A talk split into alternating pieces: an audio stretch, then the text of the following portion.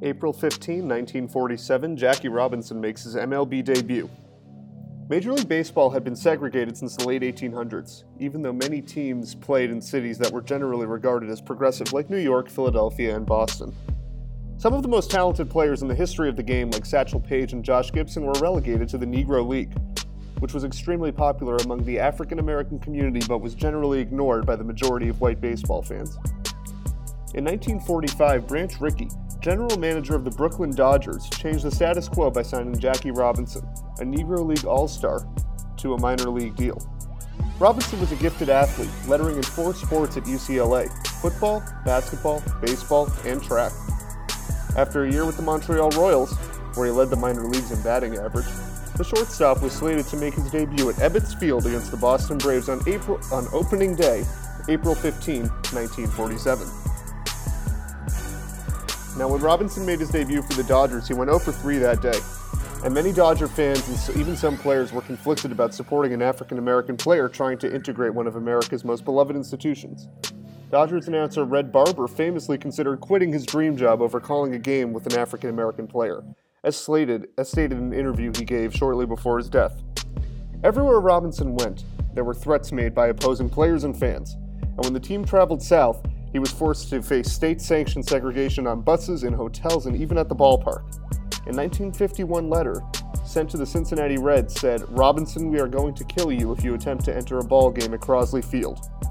Nevertheless, Robinson played through these hardships, earning Rookie of the Year honors in 1947 and National League MVP in 1949. He helped the Dodgers to a World Series title in 1955.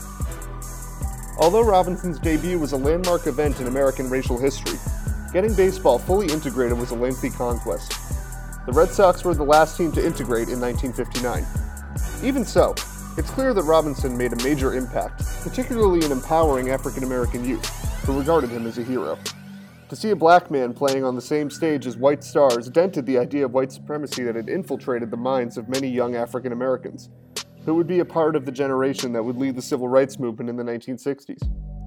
Major League Baseball was one of a number of institutions that would integrate in the late 1940s, such as the Armed Services in 1948.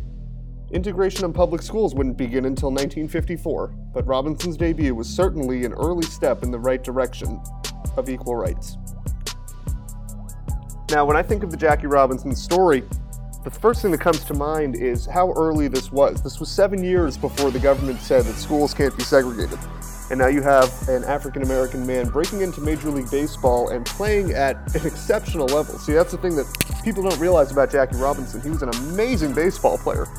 Um, you know, MVP caliber player, won the MVP in 1949. And the, the thing I always wonder is if he wasn't as good, would he have made as big an impact? Would we remember him? Would we remember him as a token symbol of ending racism, or would we remember him as sort of the civil rights icon? That he is today. It's just something that I've always found fascinating. Is it, is it because of his baseball skills that he caught on so quickly um, and that he got so many white people to support him? Or is it because of what he symbolized, sort, sort of that he was a martyr, if you will, for the struggle of civil rights, even though he survived um, well into the 1970s? Uh, anyone that's seen the movie 42 knows of the scenes where he was being harassed everywhere he went. He was having things thrown at him. Uh, he was getting beamed intentionally by players on the opposing team. It was um, it was quite a quite an event when he broke in, and he even had the support of Jewish stars like Hank Greenberg. Uh, you know, people from past generations also that just wanted to see any minority succeed because they know that what it would do for the perception of minorities in the country. They were always regarded as second class citizens. They were always regarded as inferior, like they couldn't do the job as well. And Jackie Robinson changed that. And also, you have to remember, baseball at that time was more popular than it was than it is now. And you could almost think of it as, as football now, uh, in the equivalent of popularity. Everyone watched baseball, or everyone had a TV watched baseball, and those that didn't watch baseball listened to baseball. It was critical. And I think that is enough of this podcast. Thank you for listening.